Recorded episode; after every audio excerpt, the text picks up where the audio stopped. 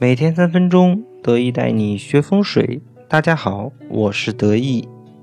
前几天有个听友说想让我讲讲关于灯光的风水，所以得意今天就专门的录制了这一期灯光的风水。如果各位听友呢有什么风水方面的知识需要得意去解惑，可以添加得意的微信二八八二五八八，得意会尽量的抽时间在得意说风水的音频中来给大家做一个分享。很多人呢都忽视了灯光的风水，觉得灯的风水并不重要。殊不知，灯是我们生活中必不可少的一个所在。所以呢，对于灯的风水，我们一定是要重视的。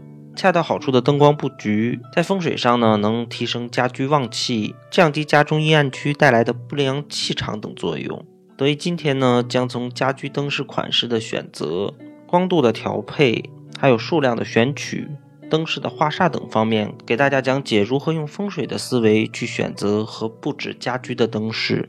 如果想在风水上起到招财旺运的效果，灯光的运用就很重要。一般来说呢，客厅与玄关都属阳，客厅中的灯要够高够亮，这样呢才能使灯光散布在整个客厅中。如果光源较多，应该尽量使用相同元素的灯饰，保持整体的风格协调一致。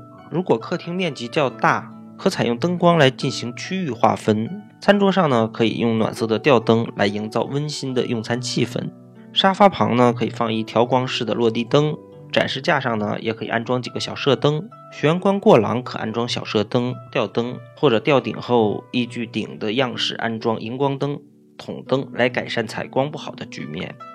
客厅明亮呢，代表贵人很旺，所以客厅的灯光尽量不要用日光灯或白光。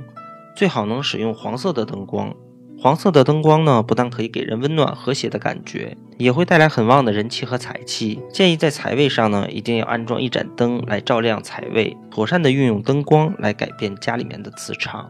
除了可以让空间感放大，也可以防止小人破坏财运。而在灯具的款式选择时，家居中最常用的吸顶灯或者圆形吊灯，基本上符合天圆地方的古代风水理论。寓意天高地厚，家运安稳，而且绝对不会形成角煞或者是压顶这样的坏风水。在我们日常呢，黄白水晶做成的吊灯十分常见。黄水晶有利于招财，还有利于头脑思考的功效；而白水晶呢，被称为官运石，有利于仕途，活络亲友情谊的作用。而配合炙热的灯光呢，可以强化水晶的效果。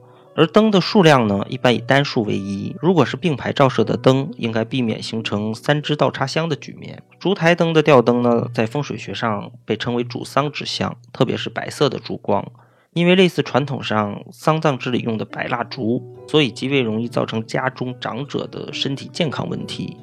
下垂式的吊灯呢，因减少了天花板与地面的视觉空间，所以如果设置在座椅之上，会令坐在下面的人有沉重的心理压力。如果下摆处呢有尖角，则更为不利，就形成了火煞。